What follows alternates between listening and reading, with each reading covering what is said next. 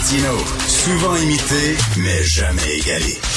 Vous écoutez Martineau, Cube Radio. Alors, bien sûr, la grève, on parle beaucoup des travailleurs de la santé, des enseignants, mais ils sont pas tout seuls. Il y a aussi les membres du personnel scolaire qui voudraient une amélioration de leurs conditions de travail en disant, nous autres, on n'est peut-être pas en classe, mais je vous dis que c'est pas rose non plus, notre travail. Aujourd'hui, dans la section Faites la différence du Journal de Montréal, on peut lire une lettre qui est signée, entre autres, par 100 membres du personnel scolaire qui disent, on veut une amélioration de nos conditions de travail, parce qu'on dit que 60% des membres du personnel scolaire vivent un état de stress psychologique énorme. Les gens commencent à lever les feutres, à quitter le métier. On va se retrouver avec une pénurie de main-d'œuvre aussi là-dedans. On va en parler avec un des signataires, M. Simon Viviers, qui est professeur titulaire à l'École de counseling et d'orientation de l'Université Laval. Bonjour, M. Viviers. Bonjour, M. Martineau. Alors, le personnel scolaire, c'est quoi ça? C'est qui? En fait, le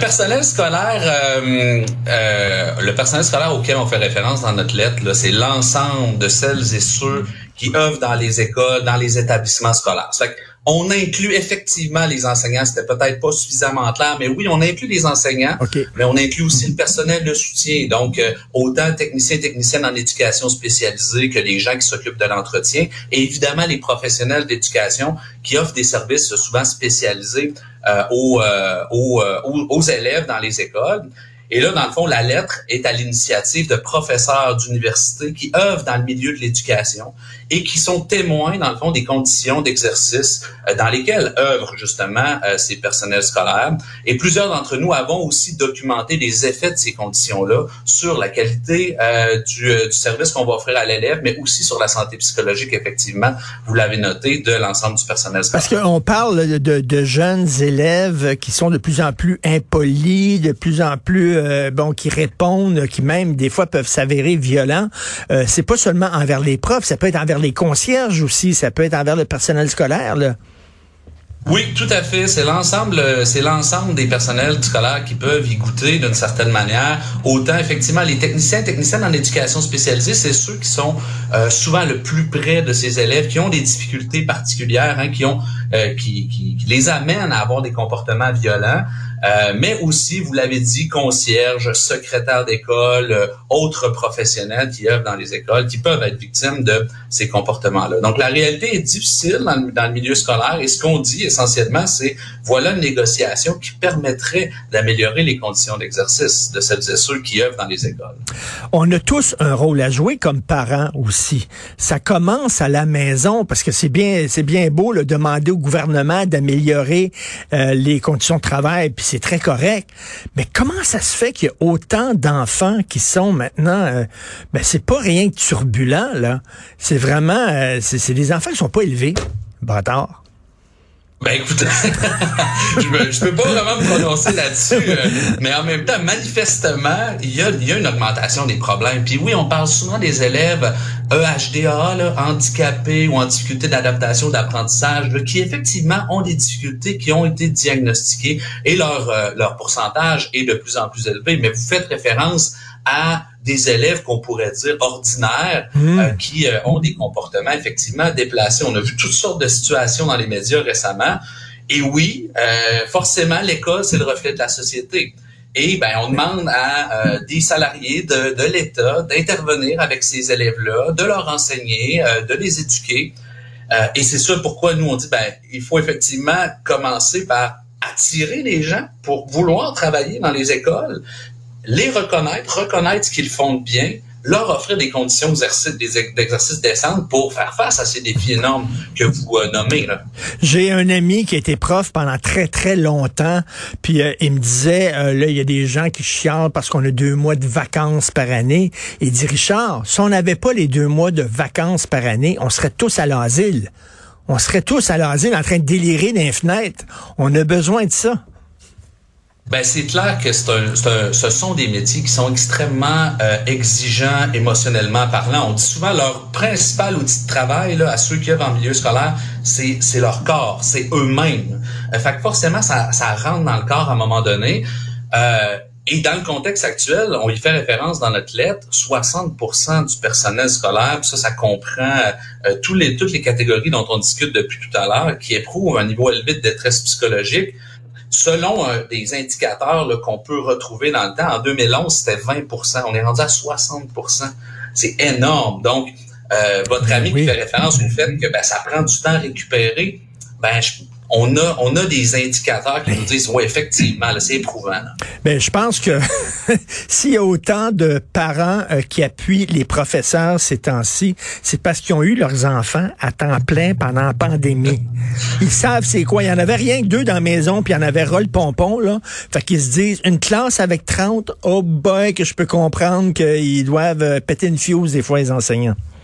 Ça a dû permettre, en effet, de sensibiliser les parents à la complexité du travail et aux difficultés que ça peut avoir au plan de la santé psychologique. Vous avez raison.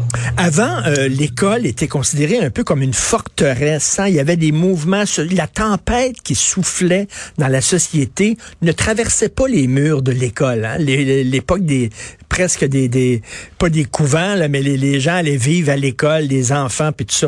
Maintenant, l'école, les fenêtres sont ouvertes. La tempête qui souffle dans la société traverse les murs de l'école et on dirait que l'école est au front. Et vraiment au front, par exemple, l'intimidation, la violence, ça rentre à l'école.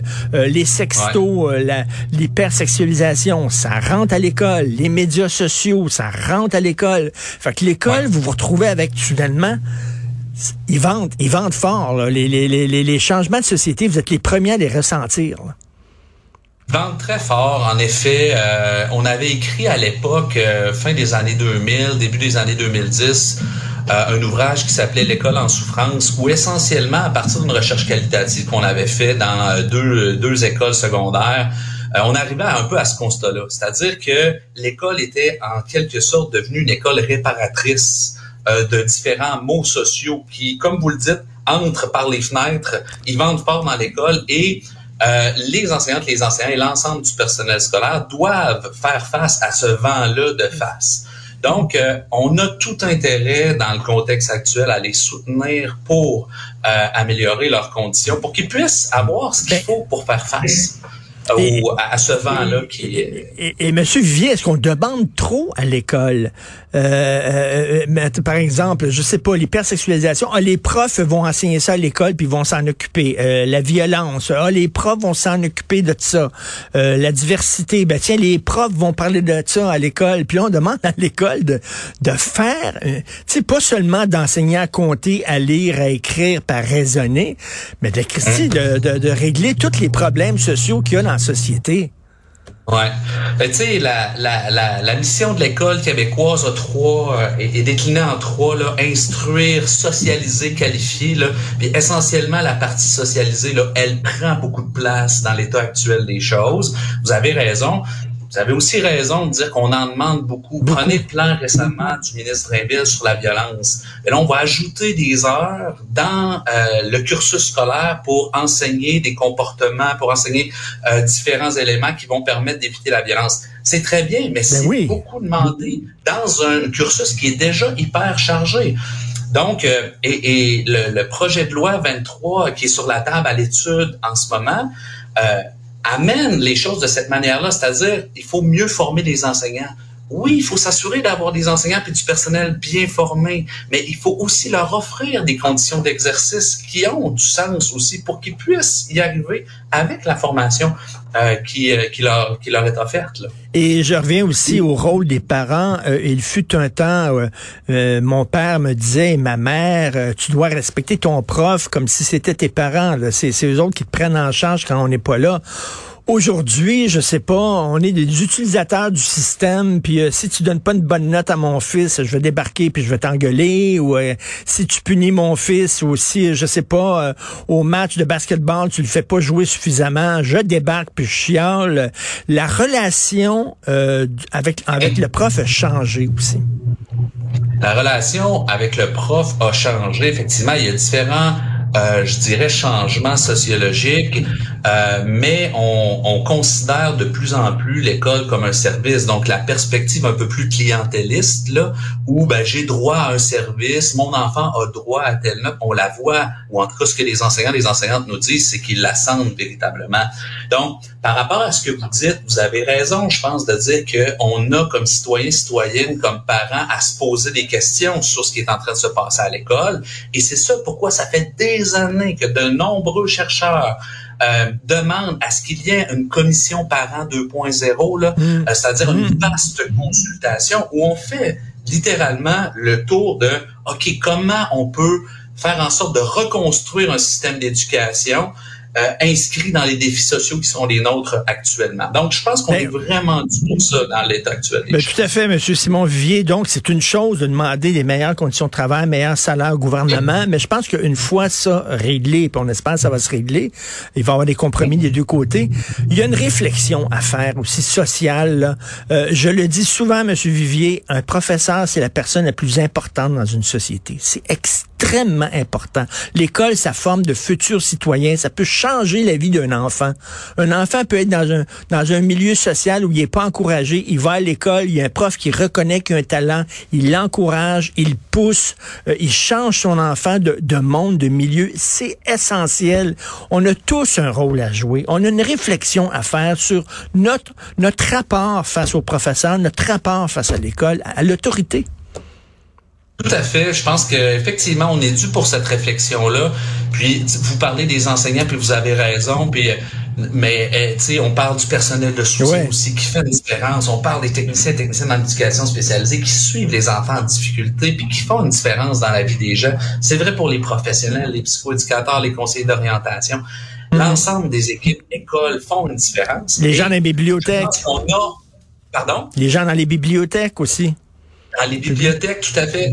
Et donc, on a une réflexion plus large, j'en conviens, qu'au niveau des conditions d'exercice, mais dans le contexte de la grève qui est la période qu'on vit actuellement, on s'est dit, ben, comme chercheurs qui constatons via nos recherches, mais via nos relations avec les établissements scolaires également, la réalité des personnels scolaires, on a une certaine responsabilité sociale à témoigner du fait qu'il doit y avoir un coup de barre, manifestement, en matière de conditions d'exercice et éventuellement une consultation plus large sur ce qui se passe avec l'école québécoise. Écoutez, c'est très bien expliqué. Il faut lire la lettre soutenant le personnel scolaire en grève pour que l'éducation redevienne possible, signée par Simon Viviers, mais aussi par une centaine de gens qui travaillent dans le milieu scolaire. Merci beaucoup, M. Viviers. Bon week-end. Merci, M. Martineau. Au plaisir. Merci, au revoir.